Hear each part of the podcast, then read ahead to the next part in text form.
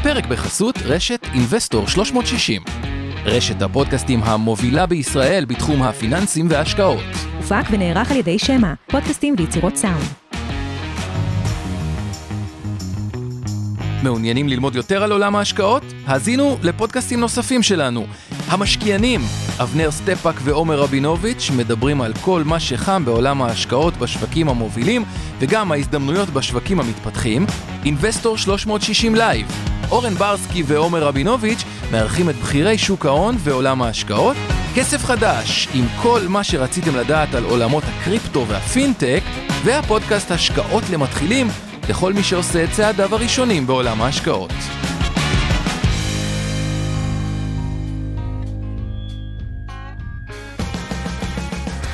המשקיענים אבנר סטפאק ועומר רבינוביץ' בשיחה חופשית על התחומים החמים ביותר בעולם ההשקעות. אוקיי, אז ערב טוב לכולם, ערב טוב לתומר, שמחליף את, אה, אה, את אבנר ממיטב. מנהל, איך, איך להגדיר את הטייטל שלך? מנהל? הידע המקצועי של חטיבת הלקוחות במיטב.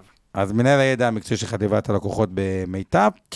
אה, ועם הרבה מאוד ידע בתחום המיסוי והפנסיוני, שגם ניגע בזה. אבל אה, לפני זה אני רוצה לתת כמה נקודות אה, שעלו ככה דווקא מתוך הפודקאסט הקודם, השקעות מתחילים שאני ממליץ לצפות בפרק הזה.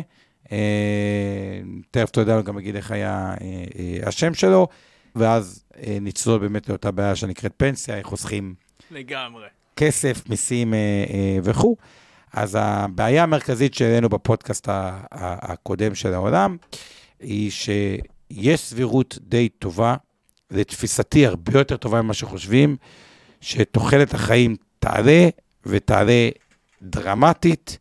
שילוב של פריצות דרך טכנולוגיות, בעיקר בתחום הגנום וטיפול בגנום ובכל מיני דברים כאלה שגם נכנסנו לזה פודקאסט נפרד באינבסטור live יום ראשון, אבל השילוב הזה של רפואה, רפואה מותאמת אה, אישית, גילוי מוקדם, אפשרות לגילוי מוקדם של מחלות, עלול להוביל אה, לתוחלת חיים שלא עולה, שמדברים היום כל שש שנים, חצי שנה, זה אומר שבן אדם שהיום בגיל 30, תוחלת החיים שלו, אם זה יש אה, הרבה פעמים, עשר פעמים, אה, תעלה בשש אה, שנים, אלא, או בארבע שנים, שתוחלת החיים תקפוץ פתאום הממוצעת ב-10 שנים, ב-15 שנה, שזה כבר שינוי. זה וואו אמיתי לקרנות הפנסיה ולמקדמי הקצבה שלהן, כן, חבל על הזמן. זה אומר שבגדול רשת הביטחון שהמדינה תוכל לפרוס היא הרבה יותר קטנה, זה אומר שהפנסיות שתקבלו על הצבירה שצברתם היא הרבה יותר קטנה, זאת אומרת שגם תגיע לגיל זה יותר בריאים, שזה התחזית, ההוצאות שלכם יהיו דווקא יותר, הפוטנציאל להוציא יהיה יותר גבוה, כמו שאומרים, עדיף להיות... אה, מי שיש לו כסף הוא בריא, הפוטנציאל, זה עניין של אופי, אבל הפוטנציאל להוציא יותר, לחיות סבבה הוא, הוא, הוא, הוא גבוה יותר.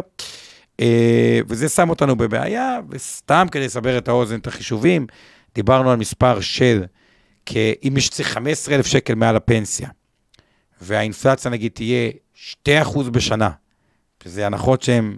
סבירות. סבירות.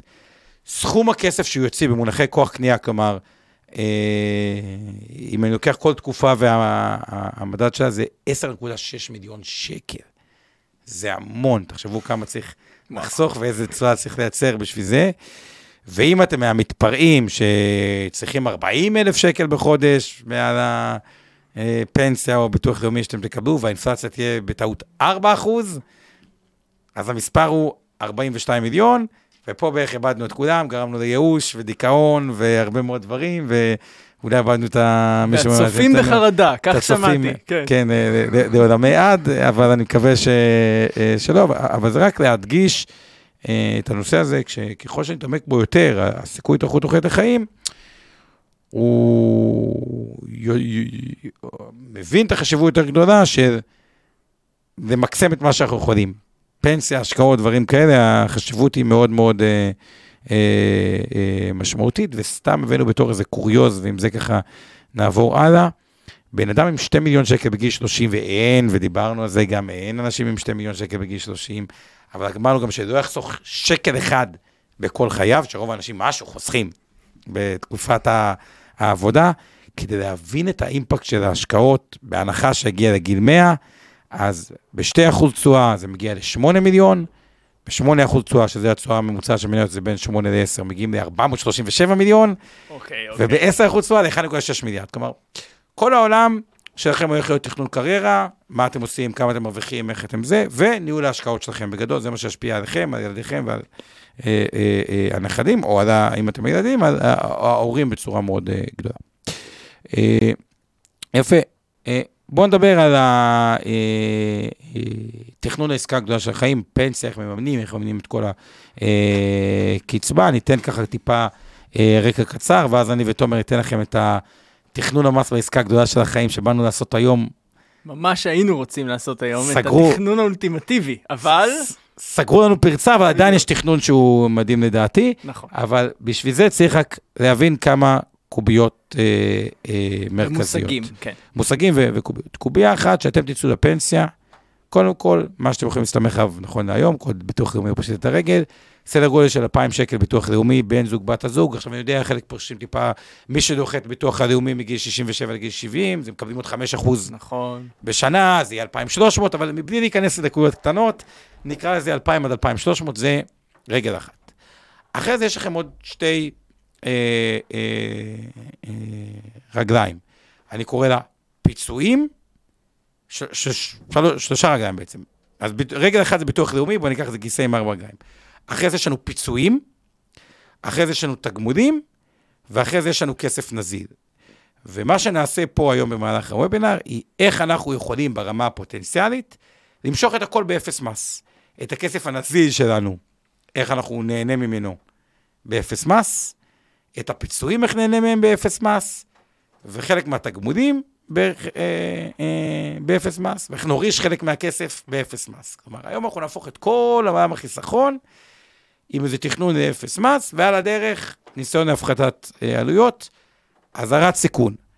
זה אה, לא ייעוץ פרטני לאדם ואדם, וכל בן אדם שיבוא לתכנון פיננסי, שיעשה מסקה פנסיונית, של לראות את זה, אבל אסור לייעץ ברמה הפרסונלית, זה איזשהו עקרונות שהם די נכונים באופן כללי, אבל צריך להתאים את זה לכל אחד בצורה ספציפית. דעתו שתומר יגיד היום, בוודאי, כי יש פה מיסים שונים שכל אחד Mm. משלם במס השולי שלו, ויש פה נקודות איזון שונות, ולכל אחד גם יש צרכים שונים מבחינת פנסיית המטרה שלו, כמובן. נכון. מה שתומר עושה היום אינה מייצגת את דעתה של מיטב אה, אה, דש, אלא את דעתו הפרטי למרות שמידה, ומה שאני אומר היום אינה מייצגת את דעת אינבסטור, אלא דעתי האישית, ובכל זאת ניתן לכם את העקרונות המרכזיים. אז דיברנו על ה... על ה ואז, אה, בואו נתחיל ככה מה... אה, אז דיברנו על הרגליים שזה פנסיה, כסף אה, נזיל, את הפנסיה רק חילקנו לפיצויים, תגמולים. אה, וכסף נזיל והביטוח הלאומי. עכשיו, בואו נתחיל מהבעיה, אוקיי? אה, ברמת המקרו. הבעיה היא שכשאנחנו באים לקחת את הפנסיה, זה כאילו נראה מגניב, ויש אנשים שרואים בתלוש, שאומרים אם הפנסיה שלך תהיה 17, 18, 16, 15, לא משנה מה, ואז מה מגלים? שזה ברוטו, נכון. זה לא נטו, הפתעה? הפתעה. אתם יודעים כמה הפתעות יש כן. לכם בפרישה? זאת אחת הכי גדולות והכי מאכזב אותי, שאנשים לא מגיעים מוכנים. שהם- נורא. זה ברוטו ולא נטו. ואז, למה אנחנו אומרים את זה כבר מעכשיו? כי כאילו, אתם, הרי יש מכשירים עם דמי ניהול זולים, ויש מכשירים עם דמי ניהול יקרים. בדוגמה, למי שיש הורה, או שהוא בעצמו, יש לו מכשיר שנקרא קרן יוד, מפורסמת, שגובה 0.6 פלוס 15% מהרווחים. מהרווח, שזה בערך אחוז נקודה שש.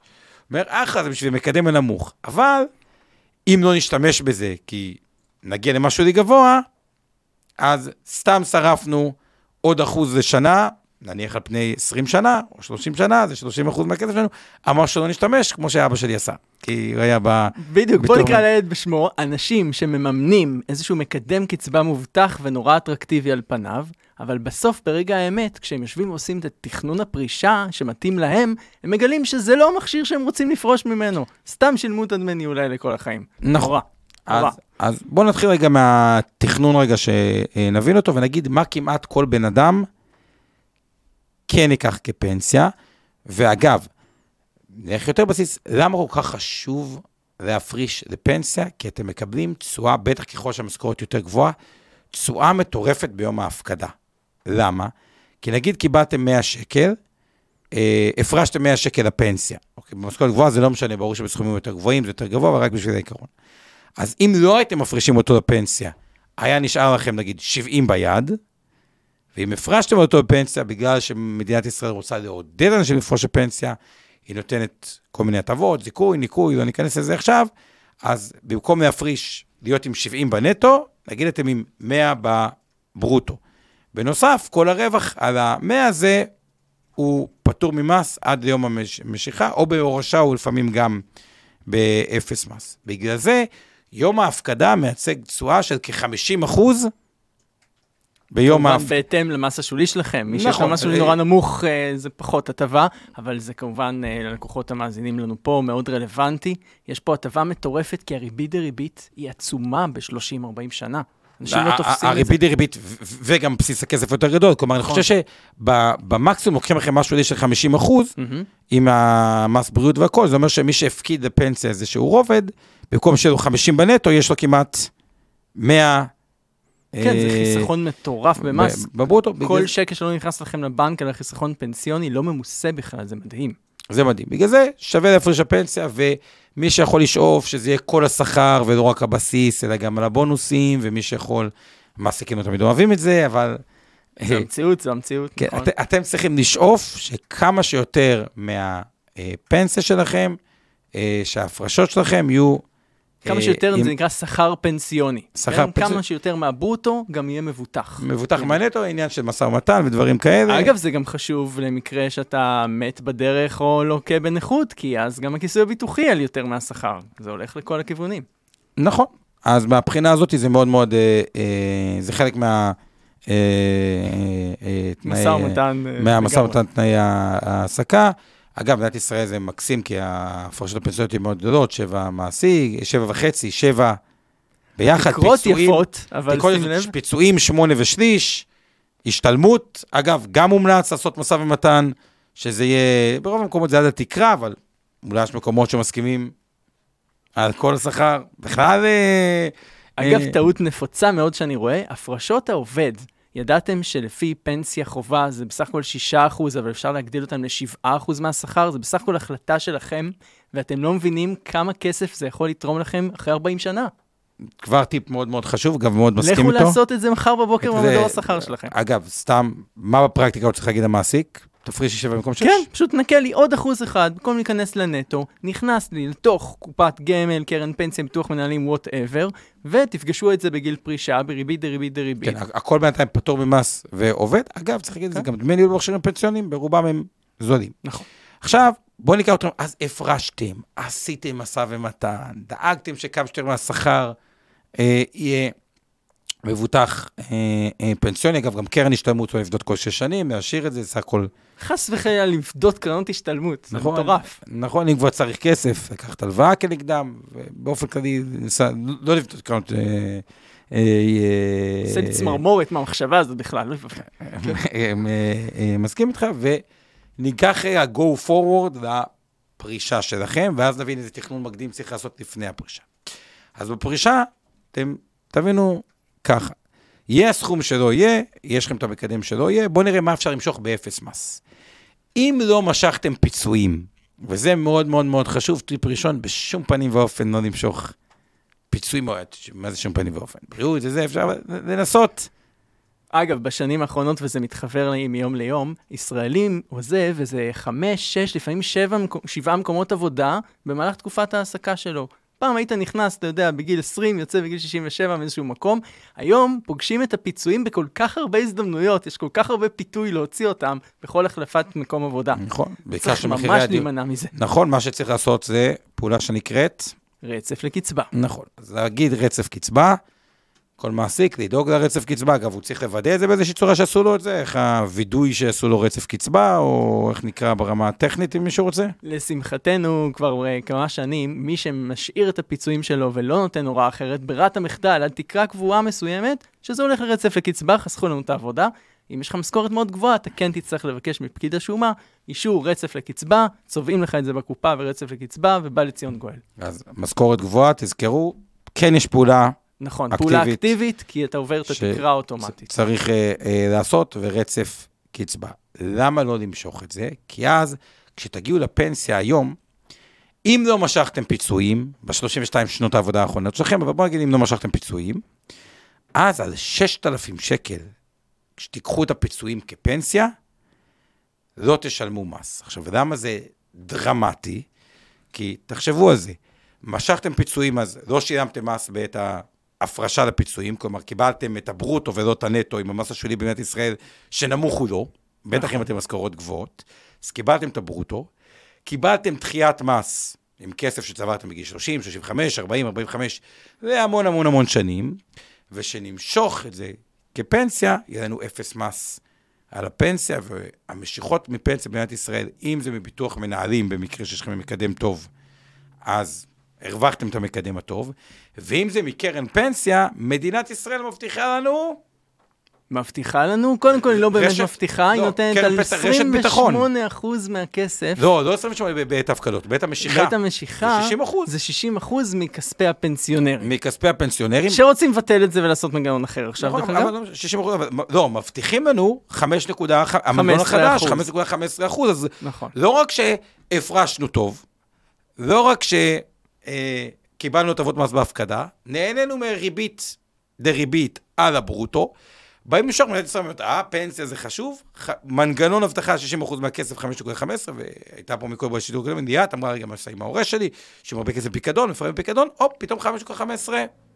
זה לא בזמן כזה, שאתה מקבל את הקצבה שלך. בזמן שאתה מקבל את כן? הקצבה. זה חשוב. לא כזה אה, אה, רע, זה מהקרן פנסיה מקיפה, ולכן הפיצויים זה חשוב. אבל רגע, אני אחזיר אותך עוד צעד אחד אחורה למקרה שמישהו פספס. מי שמושך את כספי הפיצויים, מוחק לעצמו שליש מהפנסיה, אני רוצה שזה יהיה ברור.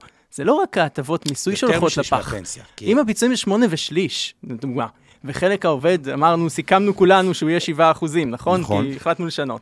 וחלק המעביד, בואו נגיד שהוא שבעה וחצי אחוזים. שימו לב כמה דומיננטי רכיב הפיצויים פה מתוך ההפקדה. יותר משליש מהפנסיה הולך לאיבוד אם אתם פודים פיצויים בדרך. יותר גרוע מזה, זה יותר משליש מהפנסיה, כי אז צריך לקחת יותר מהכספים הפנסיונים הרגילים שלנו כפנסיה, ואז גם לא תהיה את הטבת מס של 6,000 שקלים. כלומר, נצטרך עוד יותר כסף בפנסיה כדי לקבל את אותו נטו, כי ייקחו לנו מס... אני מרגיש ממש בול כמו ליל הסדר, כן? זה. אמר 200 מכות וזה 250 מכות, זה יותר משליש מהפנסיה, אני מסכים איתך. את הדבר הזה. אז זה פיצויים אחד, כן.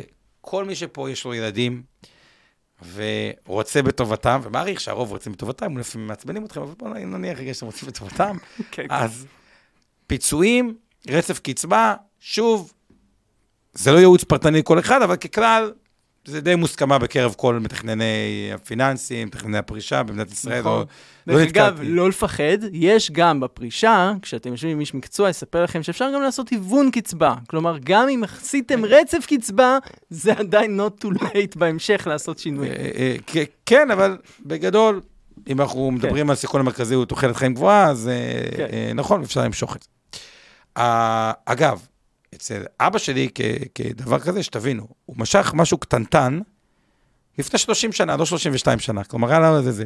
על המשהו הקטנטן שהוא משך, הפטורים שזה מבטא לו, לוקחים את הסכום, מכפילים אותו ב-1.35, 35, 35, מצמידים אותו למדד. מצמידים אותו למדד. על האיסטר. קיצר, הסכום הקטנטן הזה, בום, שחט לו חלק מהגדול מה, מה, מהפיצויים, כי הסכום מוכפל ב-1.35, מוכפל ב- ב- בכל ההצמדות, וואלה, על זה האיסטר. כמו הלוואה מעצמך בתנאים נוראיים. זה כמו שאתם מלווים נורא. כסף ב-7-8 אחוז. פשוט נורא. בדיוק, ממש, נורא. אל תעשו את זה. אוקיי, יפה, מניסיון משפחתי אישי, אוקיי. ואגב, זה מונע... עזבו, זה שואל, נזק שואלים. אותנו פה בצ'אט, מה קורה אם הייתי צעירה ולא ידעתי, על ההשלכות של זה, מה, מה, כמה, כמה? צעירה? כמה צעירה? אז. אה, ליאת, תכתבי לנו כמה צעירה היית כשמשכת, תגידי כמה צעירה היית. ואנחנו ננסה לענות איך אפשר לתקן. הוא לא סתם שואל דרך אגב, כן? יש כן, כן, לשאלה זה- הזאת זה- היגיון, כן? נשמע, כן, כן, כן? בהקשר, כן, יפה. לא אז להוציא את זה מהקשר. לא לא להוציא את זה מהקשר, בדיוק. אוקיי, יפה. אוקיי. עכשיו, יפה. עכשיו בוא נדבר על התגמולים. על התגמולים, הופה, מדינת ישראל, כמה נקודות זיכוי לגבר, יש לו 2.25. ואישה אפילו, 2.75. מקפחים אותה לטובה. 26 אותה גבר. אגב, בינתיים ליאת עונה לנו. אוקיי. 26, הכל בסדר. כן. תעבדי 32 שנה, הכל סבבה. יהיה לך בעיה אם לא תעבדי 32 שנה פחות מזה. בסדר, אבל בגלל שאת בת 26, מצבך הוא אה, אה, טוב ובסדר, אין עם זה בעיה. כי את אמורה להשלים 32 שנות עבודה לאחר המשיכה, ואז ואז היא לא נכנסת לנוסחה הנוראית הזאת, הקללה שקוראים. לה נוסחת הקיזוז. נוסחת הקיזוז, שעוד לא דיברנו עליה היום, לא לדאוג אם אתם לא מכירים את זה. נוסחת הקיזוז היא בגדול מקזזת לכם את כל ההטבות שהמדינה אה, נותנת. אה, יפה. ואז על תגמולים, בגלל שהמס השולי במדינת ישראל הוא לא אפס, אגב, אנשים לא מכירים את זה, הוא עשרה אחוזים. זה המדרגה הכי נמוכה שיש. שתדעו. אבל נקודת זיכוי, בואו ניקח אישה, לצורך הדוגמה, 2.75 נקודות זיכוי, כמה נקודת זיכוי שווה לנו? היא נותנת לנו, אם אני מסתכל חודשית, משהו כמו 600 שקל. זה, זה כל נקודת זיכוי, משהו כמו 600 שקל. אז אם ה... לא, היא- כולם ביחד. כולם ביחד. כולם ביחד. אז עם ה-6,000 שקל היינו צריכים לשלם 10 אחוז. אבל זה פשוט סוגר לנו את 600 הפינה. שקל, הנקודות זיכוי בעצם מקזזות. מה זה אומר? שאם לא משכנו פיצויים, והגענו לגיל פרישה, על 12,000 שקל אפשר למשוך אותם פטורים ממס. אה, שזה לא כל כך מעט. מה זה אגב, אומר? שים לב, אתה מדבר על התקרות כפי שהתקבעו בעוד כשנתיים, בשנת 2025. לא, 2025, כן, נכון, זה- זה... זה- מי שפורש עכשיו עדיין ישלם קצת יותר מס. כי טיפה פחות, ב-2025, אגב, מה קורה שם בשנת 2025? למי שתוהה, כן? כי בדרך כלל חוקים, אתה לא יודע מראש שהולכים להיכנס לתוקף, אבל פה רשות המיסים עשתה משהו מאוד יפה, והיא קבעה מראש את שנת 2025 בתור העלאה נוספת בתקרת הפטור לפנסיונרים. יש נכון. ודאות סוף סוף. יש ודאות. אתה יודע מה הולך לקרות ב-2025? המון אנשים ירצו לצאת לפנסיה. יש המון אנשים שמתאפקים עכשיו מתאפקים. בגלל הדבר הזה, ואומרים, לא, אני לא אצא שנתיים לפני, אני אמשוך עוד קצת, נצא ב-2025, יהיה טירוף בקרנות הפנסיה. אז, אה, אז 2025 אה, אה, עוד אותו היא באה, אבל זה אומר ש-12,000 שקל אתם יכולים למשוך כפנסיה פטורה. אם בת הזוג גם הרוויחה משכורת יפה, גם היא 12,000 שקל, ו-12 ועוד 12 ועוד 2,000 ביטוח לאומי ועוד 2,000 ביטוח לאומי, זה כבר 28,000 שקל כפנסיה, וזה מכובד. מזכיר של הגברים זה קצת פחות מ-12, כי יש להם רק את ה-2.25 נקודות זיכוי, עדיין אנחנו לא מאוד נכון, רחוקים נכון, משם. לא מאוד רחוקים, לא אישה קצת יותר. גבר קצת נכון. אה, אה, פחות. כן. עכשיו, איפה מתחילות הבעיות? הבעיות מתחילות בעיקר, אגב, רוב הבעיות הפנסיוניות הן בעיקר בקרב מי שמרוויחים טוב. כי מי שמרוויח פחות טוב, אז נגיד מי שמרוויח 7,000 שקל נטו, 2,000 ביטוח 2,000 ביטוח לאומי זה כבר, גם הפנסיה שלו תהיה רק חמ- 4,000 שקל או 5,000 שקל, הברוטו והנטו כן. זה אותו דבר, אז הוא בעצם יחס התחלופה שלו, מה שנקרא בעגה המקצועית, הוא מאוד מאוד גבוה. מאוד כלומר, מאוד. הוא יוצא לפרישה עם אחוז מאוד גבוה מההכנסה שהייתה לו ערב הפרישה. נכון. זה מהמשכורות הנמוכות. איפה מתחילות הבעיות? דווקא אצל מי שהרוויח יותר טוב, ועכשיו נלמד כמה אה, עקרונות, נקרא עקרונות, לזה. לא נגיד ש- שטיקים וטריקים, לא, נגיד לא, לא, זה עקרונות. עקרונות מלומדים אה, שלומדים בקורסים של תכנון אה, פיננסי ותכנון פרישה, וחלק בתכנון פה אינבסטור. בקיצור, לפתוח לאנשים את. התיאבון, ללכת לאיש מקצוע, ולא לנסות לפרוש לבד, כן, בגדול. כן. לא לפרוש לבד, אבל בואו ניתן את העקרונות היום, כי בואו נגיד ככה, אה, גם נוח לא התחיל לבנות את התיבה שהתחיל המבול, התחיל את זה לפני, אז בואו רגע נראה את התכנונים שאפשר לעשות לפני. אז הבנו שמעל 12,000 שקל שאנחנו לוקחים כפנסיה, מתחילים לשלם מס הכנסה. מתחילים לשלם מס הכנסה. יפה. מצד שני, מי שמרוויח משכורת אה, גבוהה, הוא לא בהכרח רוצה תזרים רק של 12 ו-2,000, אל תשכחו גם, יהיה אינפלציה, כוח הקנייה אולי קצת אה, ייפגע, והוא רוצה יותר. אבל הוא, הוא לחוד, כי עכשיו הוא אומר, רגע, רגע, רגע, המדינה הביאה לי הטבה שמשך, כי הפקדתי לפנסיה. ונתתי לי הטבה 12,000 שקל, אבל אני לא רוצה להתחיל להגיע למשהו לי 14, ואחרי 14 מה מגיע? 21, ואחרי 21 מה מגיע? אוהו, 31. כן, 35, זה ממשיך 35, להגיע ממשיך ל-47 למס בסוף, יסף כן, וזה. כן. ואז פתאום אומר לעצמו, רגע, רגע, רגע, גם מה שמקדם כביכול, ומראש, בואו נודה באמת, זה לא שהמקדמים כאלה טובים, כלומר, קרן פנסיה מקדם 200, 200 זה על מיליון שקל, מקדם 5,000 שקל, אז זה הם גם לוקחים... המקדמים היום. היום. אגב, אני רוצה לשתף את כולכם, כי בהתחלה של הערב הזה קצת הפחידו אתכם, אז אני ארגיע או חצי אפחיד, תלוי באיזה פוזיציה אתם. אני בדקתי, ב-2011, קרנות הפנסיה שילמו במקדם אה, הרבה יותר אטרקטיבי משהוא היום. מטבע הדברים, תוחלת החיים עלתה בעשור האחרון, ובדקתי כמה הוא עלה בשנה. אתה רוצה לזרוק מספר בכמה המקדמים כל שנה עלו? בוא תגיד לנו. 0.47 נקודות מקדם בשנה. כלומר, כלומר, כל- מי שפרש לפני עשר שנים קיבל נניח מקדם 192, ועכשיו אותו בן אדם עם אותה אישה באותו גיל, פורש ב-196 סדר גודל, כן? כמעט 197. זה אומר שמיליון שקל של לפני עשר שנים, הוא לא מיליון שקל של היום, הוא צריך איזה מיליון 135 אלף של היום, סדר גודל. אז- זה די מטורף. כן, מקבלים פחות על אותו... על אותו אה, כסף בדיוק. על אותו כסף. אז גם ככה צריך המון כסף בשביל לקבל מעט, לא רוצים לחלוק אותו עם מס הכנסה, לגמרי. ומי שקיבל משכורת גבוהה, גם ככה יש לו אהבה מיוחדת. אגב, מקדם רק ליישר קו, לוקחים את הסכום, מחלקים במספר, כמה שהמספר יותר נמוך, יותר טוב, כמה שהמספר יותר גבוה, פחות ברור. אה, טוב. ולמי שקיבל משכורת גבוהה, ידוע שיש לו אהבה גדולה מאוד למס הכנסה. או. כי הוא אומר, אני משלם הרבה מיסים, אבל מקבל מלא תמורה במדינת ישראל, ולכן הוא משלם את המס באהבה אה, גדולה, וישמח לשלם עוד מיסים אה, בפנסיה. אז לא זהו בדיוק שלו, אז- אז אז זהו שלו. בדיוק. כן. ולכן, מה צריך לעשות כדי להימנע? עכשיו, מה יפה במדינת ישראל? היא אמרה, רגע, לא ייתכן שמי שנפטר, אה, הסכום שהוא לא לקח כפנסיה, הוא עובר פטור. צודק, לא סותר, אין, אין מס ירושה במדינת ישראל, אז לא נכנס לנכון חברתית, לא נכון. זה אומר, אבל מה שמעבר ל-12,000 שקל, אם לא לקחנו כפנסיה, אפשר להעביר בירושה ב-0% מס. כלומר, אם שני בני הזוג, יש שם איזה רובד בפנסיה שהם לא לוקחים, כל אחד מוריש לשני, אז הם בעצם סוג של הגנה אחד על השני, כי כאילו, אם זה הלך לפני, אז Hmm. זה מגן, אז יש רשת כן, ביטחון באמת, המבוגר. יש כל אבל- מיני רשתות שם, כן, אנשים פורשים למשל בתקופת תשלומים מובטחים מקרן הפנסיה או יש- מתוך המנהלים. יש הרבה רשתות לא. ששומרות שכסף לא יקרה לו כלום, גם אם בן אדם מת צעיר ולא קיבל הרבה שנות פנסיה. לא, לא, אני לא מדבר על, על- על- דווקא אני מדבר על הסיכון, כאילו, מה קורה, כאילו, אם הולכים מאוחר, אוקיי? כאילו, רשת, ב...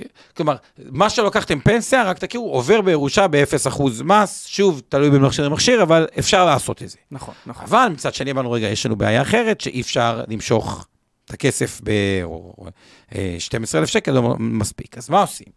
כבר בגיל יותר צעיר מגיל הפנסיה, וזה אתם צריכים לתכנן עם הילדים שלכם, או לעזור להורים שלכם, כל אחד בגיל שלו, מה עושים?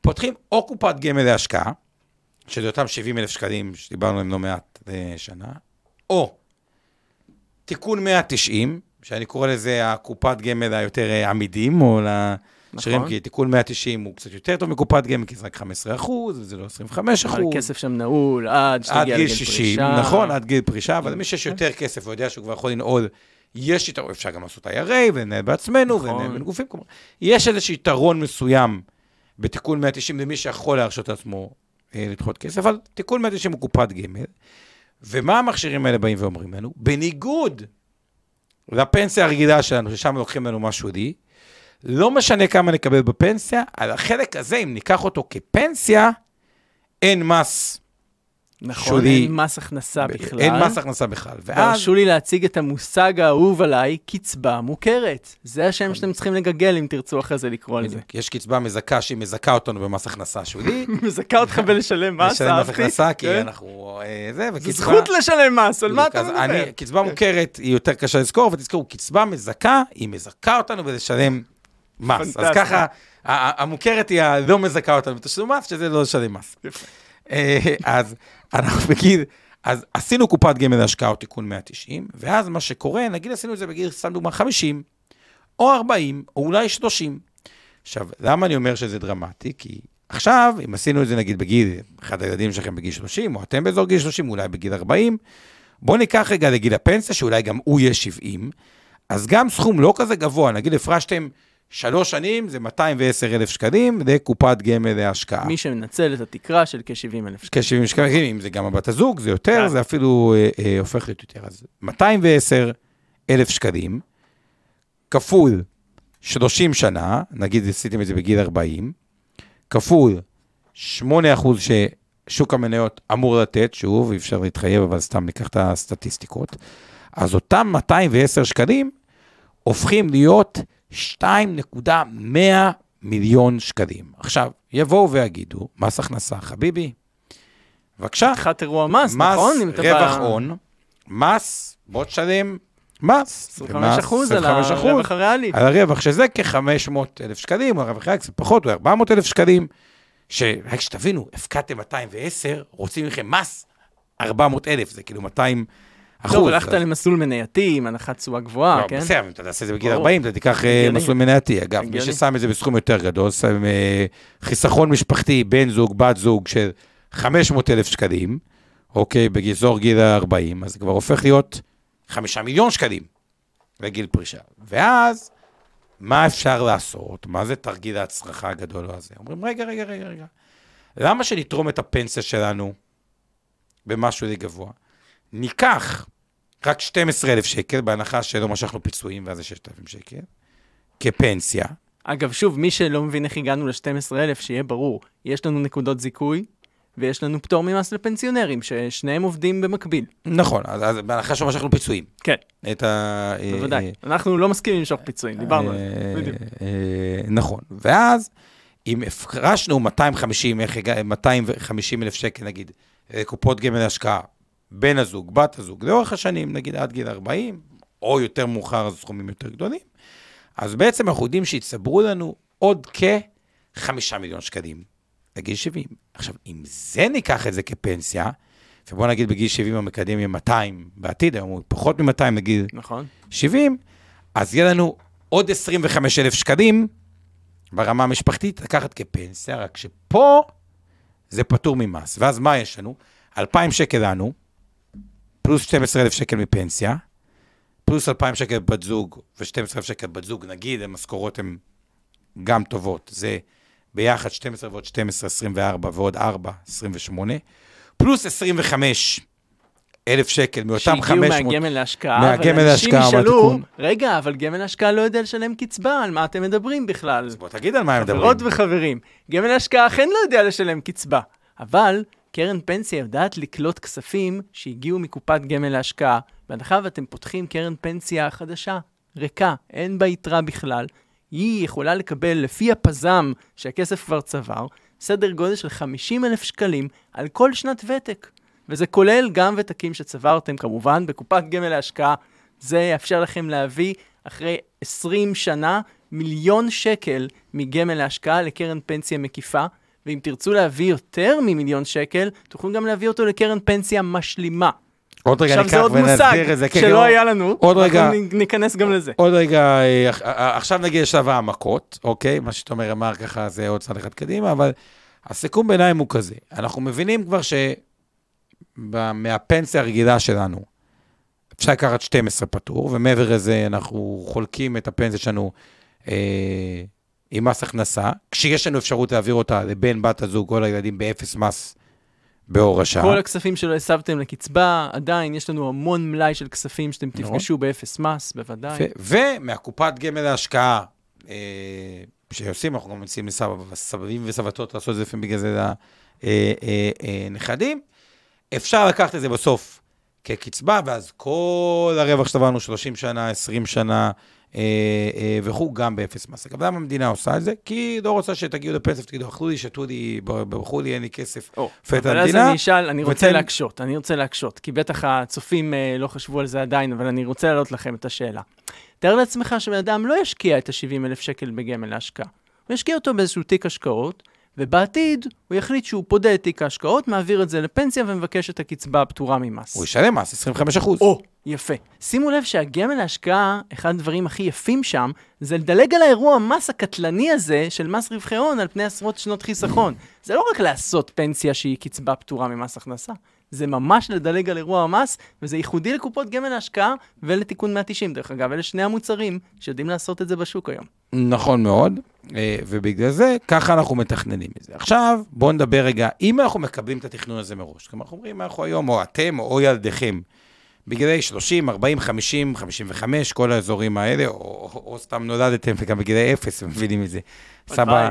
והסבתא רוצים לפרגן, ושיגידו, כל היום הנכד יגיד, סבא וסבתא היו גאונים, חסכו לי במכשיר, 70 שנה דחיתי את המס. יש אנשים כאלה, דרך אגב, ולא מעט, שבאמת פותחים לנכדים שלהם קופות גמל השקעה, אני כל כך גאה בהם. אגב, סתם כדי להבין עד כמה אתה גאה, שתבינו, נכד שהבאתם לקופת גמל השקעה, אני יודע שלא הבאתם את זה בשביל שייקח את זה לפנסיה, מן הסתם, הבאתם את זה כדי שיקנה דירה או משהו אחר, אבל בהנחה שהוא ישמור את אותה קופת גמל של ה-18,000 שקלים עד הפרישה שלו, שכנראה תהיה איפשהו בגיל 75, כי מי שנולד היום הפרישה מה, אתה מדבר על חיסכון לכל ילד עכשיו? לא, לא. הקטנצ'יק? כי אמרת לא, 18,000, זה נשמע כמו המספרים של ה... לא, 18,000 סבא וסבתא החליטו להביא לגוזל הרך אה, אוקיי. שנולד, 18,000 שקל, חי. שקלים, בכל זאת. אה, ככה מקובל, הבנתי. חי כפול זה. לא אה, היו אה, נכדים, לא יצא לי, אוקיי. לק- לקחת 8% לשנה, 75 שנה עד שהוא יגיע לפרישה, כי אז היא תהיה פרישה. אה, יודע שקשה לחשוב. כן. הסכום הזה, זרוק מספר. אוי, נו באמת, זה מיליונים, על מה אתם מדברים? זה מיליונים. 18,000, איך מיליונים? מה זאת אומרת? 18,000 הופך להיות זרוק מספר. 300,000 שקל. 5.7 מיליון שקל, אתה אתה סתם צדקת. הטעית אותי, נכון, נכון? הטעית אני ידעתי שזה תראו מיליונים. כמה קל בריבית דריבית כן. לערער את הביטחון של הבן אדם. סידר אותי כהוגן, צוין בפרוטוקול, ידעתי שזה מיליונים. כן. אז יצא נכון, אתה אומר, אבל זה 5.18 שקל, ואז מה הנכד יגיד? סבא וסבתא היו גאונים. גאונים פיננסיים, לא סתם גאונים. מגיע להם מדליה. פיננסים, סידרו לי מאותם 18,000 שקלים, 75 שנה פטור, 28,000 שקל לחודש לכל החיים, מאותם 18,000 אה, שקלים, בהנחה שהוא יתמיד, ובהנחה ריבית דריבית עבדה פה חינוך קשה, פיננסי, מאוד.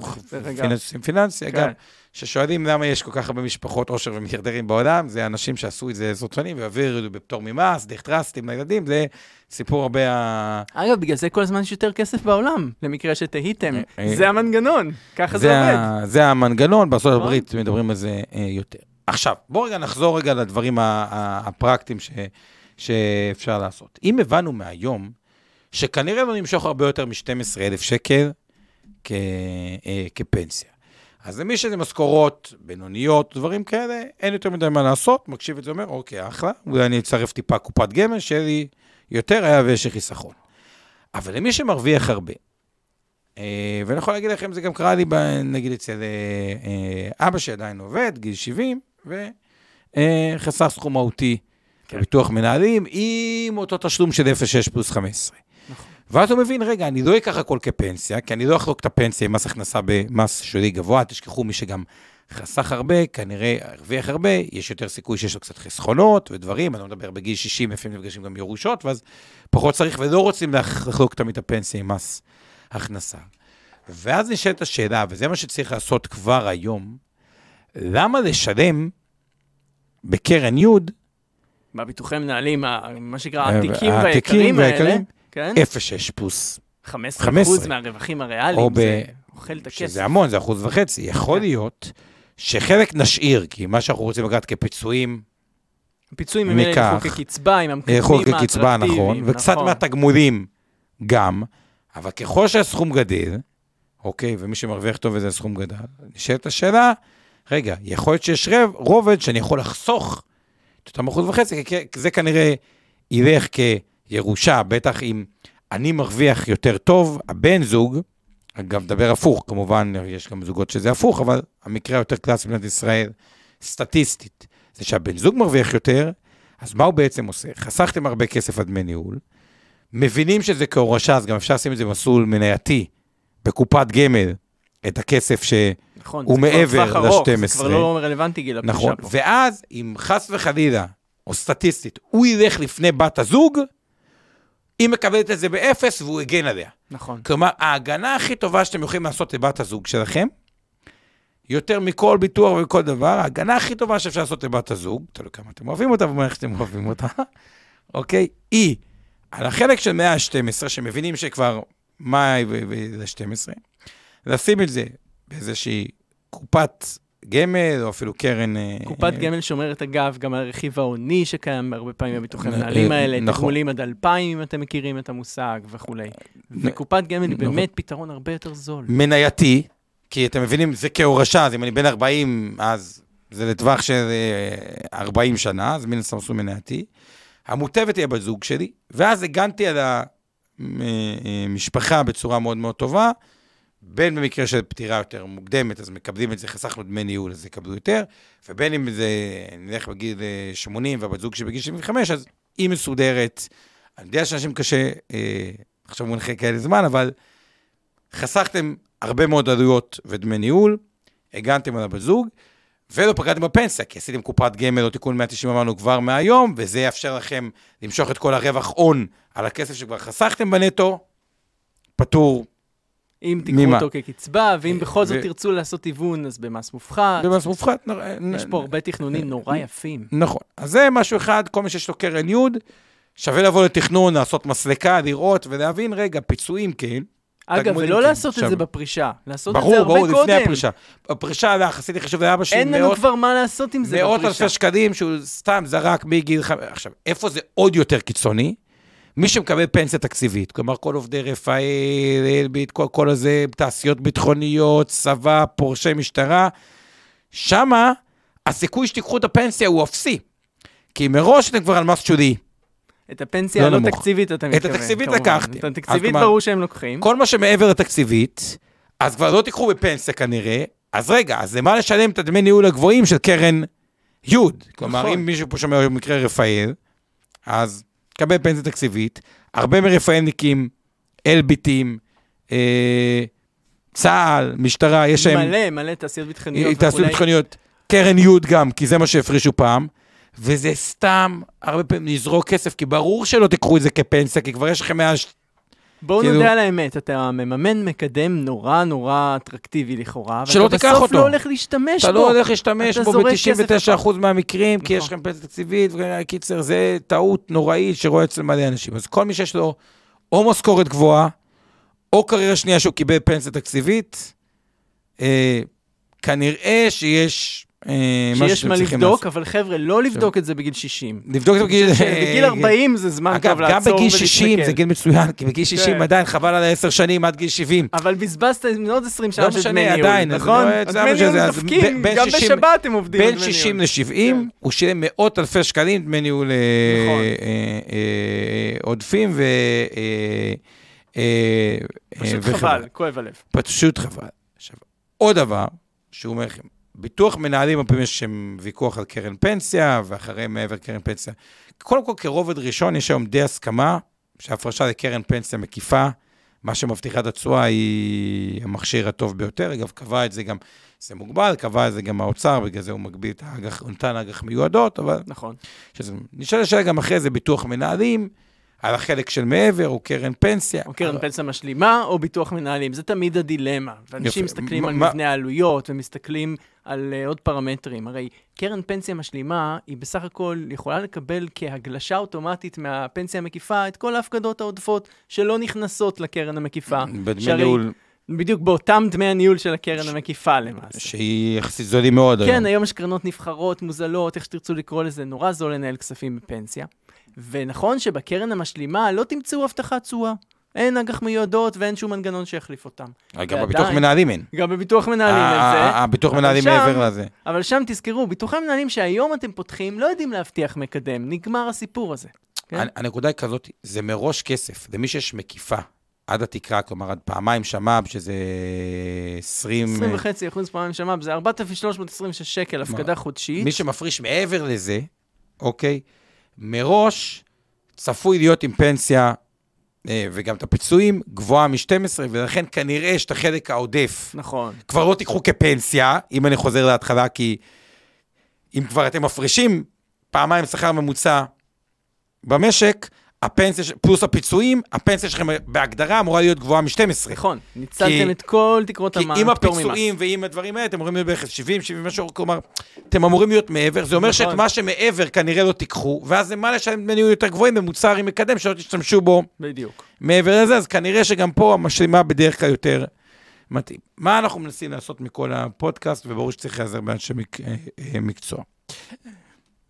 אבל המטרה הראשונה היא להבין שככל שתוחלת החיים עולה, ולתפיסתי היא תעלה, לדעת מחקרים, זה לא, לתפיסתי זה, זה גם ה-common sense. אנחנו רואים את זה. במקדמים, אנחנו רואים את זה בכל אינדיקציה. צריך להיות מתוחכמים יותר בתור חוסכים, אין ברירה. רק ככה נכון. ננצח את העלייה בתוחלת החיים.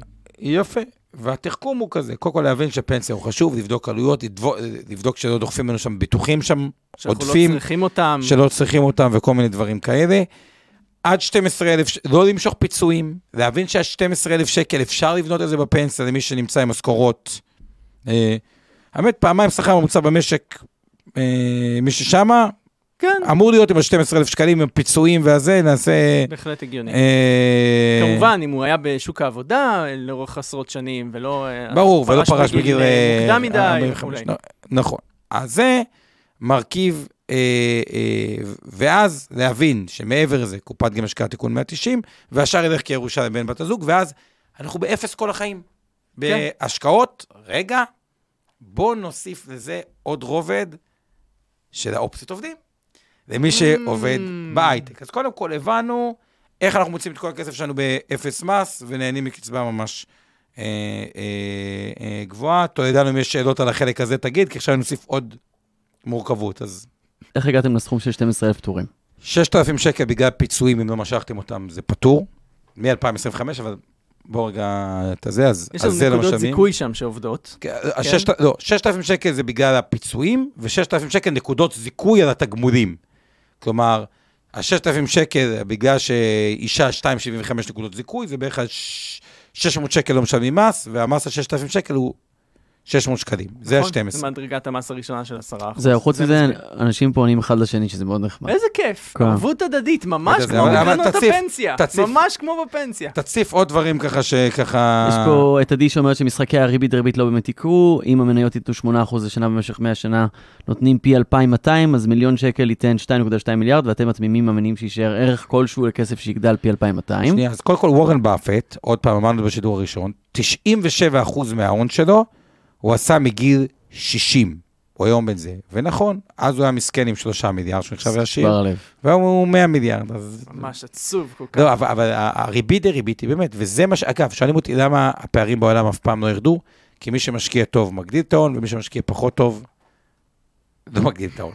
זהו, אוקיי. עכשיו, בואו נדבר רגע לכל החבר'ה עם שכר גבוה, שהפרישו לפנסיה, אבל אומרים לי, רגע, עומר, אני מפחד שאיפשהו במהלך הדרך, אני לא אעבוד, לא בהכרח תהיה לי השלמה תעסוקתית אה, מלאה, אבל מצד שני יש הרבה חבר'ה שעובדים בהייטק, או לא רק בהייטק, ומקבלים אופציות מהם. אה, בגופים. זה נהיה יותר ויותר אה, פופולרי.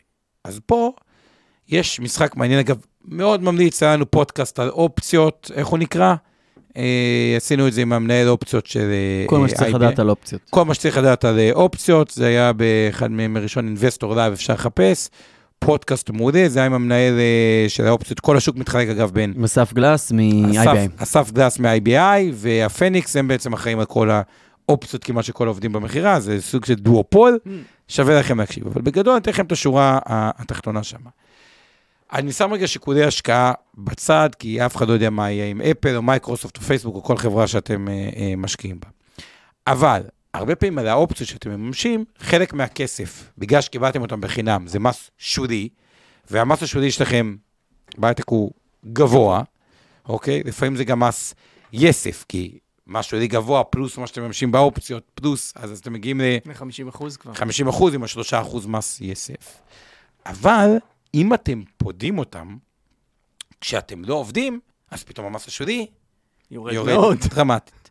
אז אם חסכתם נכון, לא משכתם פיצויים, ותהיה תקופה שאתם לא עובדים, הרבה פעמים את האופציות אפשר לממש, את האופציות שנהפכו למניות, לא נכנס, יש SPP, יש RSU, יש כל מיני תוכניות, לא, לא, לא ניכנס לדקויות, בשביל זה יש את הפודקאסט ב Investor Live, עם אסף אה, גלס שאירחנו אותו מ-IBI. אז זה יכול להיות איזשהו בנק שאתם מממשים אותו בתקופות אבטלה בעצם, בתקופות- שאנחנו לא מאחלים לכם כמובן. אבטלה. לא, אבל כן. גם יכול להיות אחד יפרוש מוקדם, ואז כן. בין גיל 60 ל-67, את יש זה... חלון הזדמנויות. יש חלון הזדמנויות, ומתי זה עובד בריבית דריבית על הברוטו, ועדיין, אז הכל במס. האופציות שלכם זה במס נמוך, כי זו תקופה שאתם לא עובדים. הפנסיה 12,000 שקל באפס מס, הקופת גמל או התיקון 190 באפס מס, אם תיקחו את זה כקצבה. הפנסיה מעבר ל-12,000 באפס מס לבן בת הזוג או לילדים. קיצר, עולם שכולו... תכנונים על אה, תכנונים על תכנונים על תכנונים. תכנונים, והכל תכנונים... אה, אה, אה, וזו הזדמנות טובה להזהיר. לא לעשות את הדברים האלה לבד בבית. יש פה להכין קיבוע זכויות מול פקיד שומה, צריך לדעת לחשב יתרת הון פטורה, המון מושגים שאי אפשר להיכנס אליהם אפילו היום, חברים. אבל נורא חשוב שתדעו, בשביל למצות את הזכויות שלכם, תכנון פרישה זה קריטי, ויותר מ-80% מהפורשים בישראל פורשים בלי תכנון פרישה. זה מדהים הנתון הזה, והוא אפילו מפחיד, כי זה אומר שיש המון אנשים שמשלמים סתם יותר מדי מס על הפנסיה שלהם. נכון, אבל תכנון פרישה, יש קסם שאני מאוד אוהב, שזה קוסם, שאומר, הסוד בקסם, אתה יודע מה? מה? הוא היה עץ שגדל, כן. והוא שם את הקלף לפני 30 שנה, ואז הקלף הוא בתוך העץ, והוא מראה אה. איזה טריק. יפה. אז הסוד של הקסם הוא להתחיל את, הנ... את התיקון 190, או את, התיק... את הקופת גמל השקעה, שוב, תיקון 190 זה קצת סכומים יותר גבוהים, כי אי אפשר, הוא לא נזיל עד גיל 60, בגיל הצעיר. וזה מה שפותח לנו את כל תכנוני הפרישה.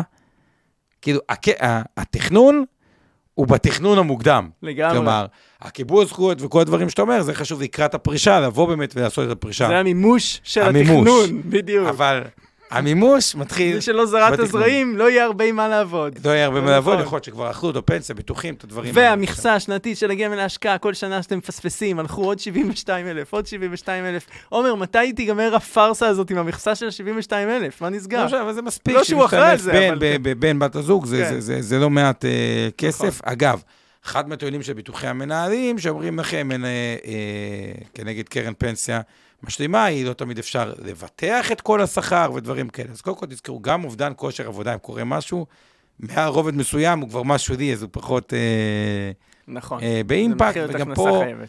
מתחיל הכנסה חייבת, אז מראש, מעבר לפעמיים שמ"ב, הוא כשלעצמו, לבטח ביתר, יכול להיות שעדיף שלכם פשוט יישאר לכם יותר בפנסיה ודווקא לא תהיו מבוטחים, כי הבעיה היותר גדולה של מרבית האנשים, לתפיסתי, היא לא רק אובדן כושר העבודה, מעבר לרובד מסוים, אלא שחסר להם כסף בפנסיה. יהיה חסר כסף. ב-99% מהמקרים זאת הבעיה, דרך אגב. זאת כן? הבעיה, אז כולם אומרים לי, רגע, אולי אני אעשה ביטוח מנהלים מעבר לתקרה, כי זה גם מבוטח וזה, אני אומר, חביבי. לא להקריב את הקצבה בשביל כל הדברים. לא להקריב את הקצבה, בדיוק, ואם אתם רוצים, גם יש פתרונות אה, ריידרים וכאלה. כן, אה, מטריות. ביטוחיות ועוד כל מיני פטנטים נורא כאלה. יפים, כן. אה, אוקיי. טוב, חברים, עד כאן התוכנית לאיך משקיעים כל החיים באפס מס על ידי לקחת עד 12,000 שקל קצבה, לא משכנו פיצויים, או הוספנו מקופת גמל השקעה, או תיקון 190, עוד רכיב פנסיוני, הורשנו באפס מס את כל מה שמעבר ל-12,000 שקל לבן בת הזוג, והם הורישו לנו, וסיסו ושמחו. בוא, עבדנו קשה הערב, האמת. עבדנו קשה, תומר, היה ממש כיף לשדר איתך. תענוג. היה אה, תענוג, לדעתי גם אה, פודקאסט אה, חשוב. אה, ובוא נגיד ככה, התחיל פסימי שהסיכון המרכזי שלנו שהתוחלת חיים עולה, התחיל אופטימי, בואו איך סיימנו מחייכים, אני רואה. סיימנו זה מה מחייכים, שחשוב. אה, ונתראה בשידור הבא. תודה רבה לעומר. ולתומר. חג שמח. אה, אומרים פה הרבה, מברכים אתכם, חג שמח. כל מי שהשאיר פה מספר טלפון אז אני רושם. אה, עוד תודות לאיתן שעושה לנו שפת סימנים, אה, מיכל ירמוש שכותבת את הכתוביות. אבנר סטפק שואלים איפה הוא. אבנר סטפק בחופשה משפחתית, והסיכום שלי ושל אבנר, לא מפסידים אף שידור אם אני והוא טסים לעבודה. זה אומר שאם אני בעבודה בחו"ל, וזה תמיד יהיה, אם אבנר בעבודה בחו"ל, הוא תמיד מחויב, לפי ההסכם הג'נטלמני בינינו, אבל אמרנו, מה נחריג? חופשה משפחתית, כי זה פה התנגשות בין ערכים של התמדה. במשפחה, זה אה, חופשה משפחתית, אבל מגיע לאבנר הצדיק שלנו. אה, נגיד תודות גם למי שמאחורי הקלעים, לאורן ברסקי שראיתי שעזר לך היום עם התוכן, גם דפי צבר. דפי צבר, מתכננת פיננסית תותחית, אור חלמיש, שעזר תמיד עם התכנים. עמי ארביב. עמי ארביב, אה, עוז גצליק שעוזר לנו עם השידור ממיטב דש, ולילה טוב. ותעשו טוב, זה חוזר מריבית דריבית בשם אבנר. יאללה ביי. מוזמנים להזין לפודקאסטים נוספים שלנו, המשקיענים, השקעות למתחילים, Investor Live וכסף חדש. הופק ונערך על ידי שמע, פודקאסטים ויצירות סאונד.